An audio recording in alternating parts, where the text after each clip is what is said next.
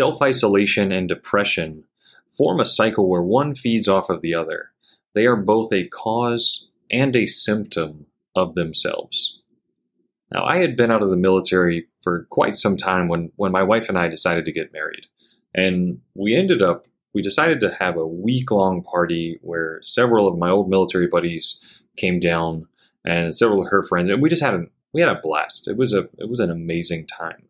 And during this whole interaction, when we were all back together, one of our more distinguished brothers, he even made a comment. Uh, he was like, you know, 10 years has gone by. And yet, the moment that we got back together on this trip, it was as if zero time had passed. And we stepped right back in to our old shenanigans, old trash talk.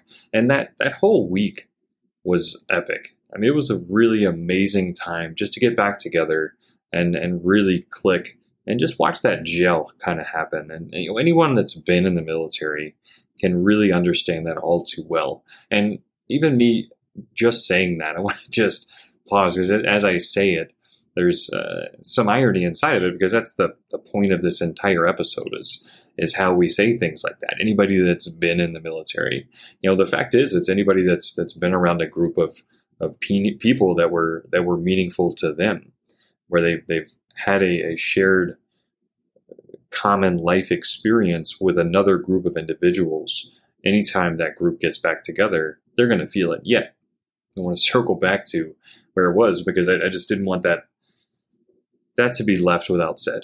Because you know, I, anytime we get together, we all know it. You get it. If you're a veteran, and anytime you see other veterans, everything kind of clicks back together. It doesn't matter what branch they were in. It doesn't matter when they were in. We kind of gel back together, and and that's it. It's a comment that I hear far too often. Is it's it's great to connect with other veterans because they understand me. Well, yes, it is actually it's a very easy connection point. You know, how could it not be? You're both veterans. You both share a common interest. Uh, it's the comment that I want to address because the flip side of it is actually true too, and then it's a really it can be very negative.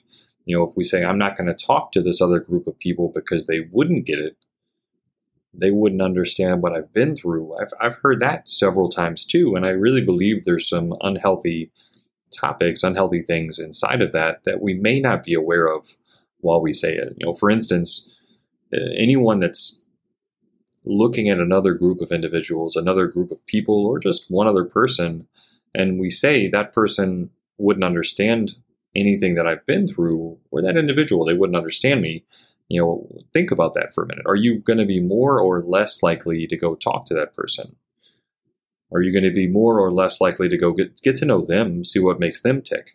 You know, and the fact is, we're not. We're not going to go out. We're not going to go talk to them because why would we? Why would we try when we when we lead it out when we started up with that pivotal comment of they wouldn't get me, we're not going to go make a connection. We're not going to see what's there. And I think this causes a lot of veterans and people in general to disengage from others all around them and, and not connect simply because we, we place it on the front end. We place that expectation that they're not going to get us. They're not going to understand where we're at. And, you know, and this is where that, that depression, isolation cycle starts to creep in. You know, once you isolate yourself for any reason from one group of people, the cycle is going to start and it's going to go and it's going to go and it's going to go. And until you step in, until we stop it, you're going to feel depressed because you're isolated, and then you're going to be isolated and start to isolate more because you're depressed. And I think it's really important to unpack this because I think it goes much deeper than we may think. And now I just want to point out to big picture, I'm not talking about what I'm not talking about is you know isolating to recharge and just having a solo day because I think that is also a very healthy thing to do. You know, just wanted to take some time to recharge your batteries. You know, my my wife and I often joke that anytime we get a babysitter to watch the kids, or you know, if her parents come over to just to give us some time away, we'll get in the car, we'll go start it up, and we'll look at each other, and we're both thinking the same thing. Like, what do you, what do you want to do? Like, do you actually want to do this? Like, could we just sit here and just veg out in the car and be alone for a minute? you know, because it's it's just a totally anybody that's if you've got kids, that's it. And even and that comment right there, there it is again. Any, anybody that's got kids, you know, we're, we're putting that expectation on anybody without kids, and uh, just got these these light bulbs going off, and I want to amplify them because as I say it, Uh, it's it's becoming more and more evident how this shows up for us. Um, but if you do have kids, you know that it's time to like recharge, to get away, and and you know sometimes a, an adult interaction is just all we crave. In any case, it's not an unhealthy thing to want time to recharge, to be alone. It does become unhealthy when you do it consistently with a negative intent. You know, for instance, if you say you're not going to go hang out with a group of individuals because they won't get you, or because you think what they like to do is dumb, or whatever the case may be, that that has a negative intent. And if I were to say anything, I mean, the, the list goes on and on and on. You know, they're dumb, they're blank, they're blank. I'm not going to go hang out with this group of people because they're blank. Rarely does anyone fill that reason, that blank inside of that reason for not spending time, not getting to know somebody else. Rarely is that filled with a positive reason. If it was, you wouldn't be ditching them. You would, if it was a positive thing, you'd probably be more intrigued. And so this means it's a negative intent behind it, and it's only going to start the cycle. And which is the whole thing is is pretty. It's asinine to me because you know think about that expectation that we place on this person that we're choosing to ignore. You know, we're saying I won't talk to you because you can't possibly understand me, which is a really high expectation that you're placing on. And I don't think you're doing it intentionally, but it's being done nonetheless. You know, you're putting this this huge expectation on top of them, one that's so far fetched, so unrealistic. There's no possible way they're going to meet that bar. Like telling them you're not, of course they're not going to get you. How how could they understand what you've been through? And and if they did, if they actually did understand it, they actually did comprehend it, it would minimize your experiences as a whole. It would it would belittle them. It would be such a horrible thing if they actually did get it without actually being in your shoes, actually being through your experience. And so it's it's literally impossible for them to get it. And if they did, you'd be worse off for it simply because it would minimize your experience. And yet we're holding this against them. And they have no idea that we're placing this expectation upon them. And you know, and the bad thing is in the end, you and I anytime that we place that expectation on somebody, we choose to isolate, we choose to not get to know them, we're the ones that suffer. And when you compare yourself to others, when we don't get to know them, you suffer because you don't get the connection that we so desperately need. And we as humans, we're built off of connection. We thrive in it. Oftentimes, I think that's a big reason why we were so happy in the military because we had so many connection points. I mean, we, we, we need them as human beings, we thrive in those types of situations. And there's, you know, so many examples of us not showing up.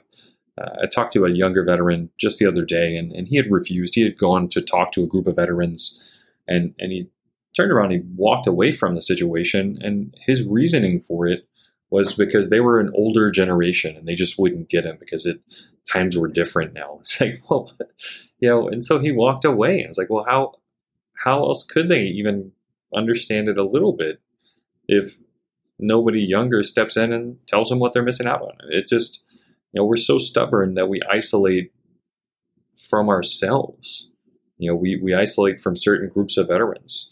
And that's the mission today. That's that's what we're going to do. That's what we're going to talk about is is to go out and connect, is to get to know somebody as much as you can about somebody else that you haven't talked to. Just get to know them.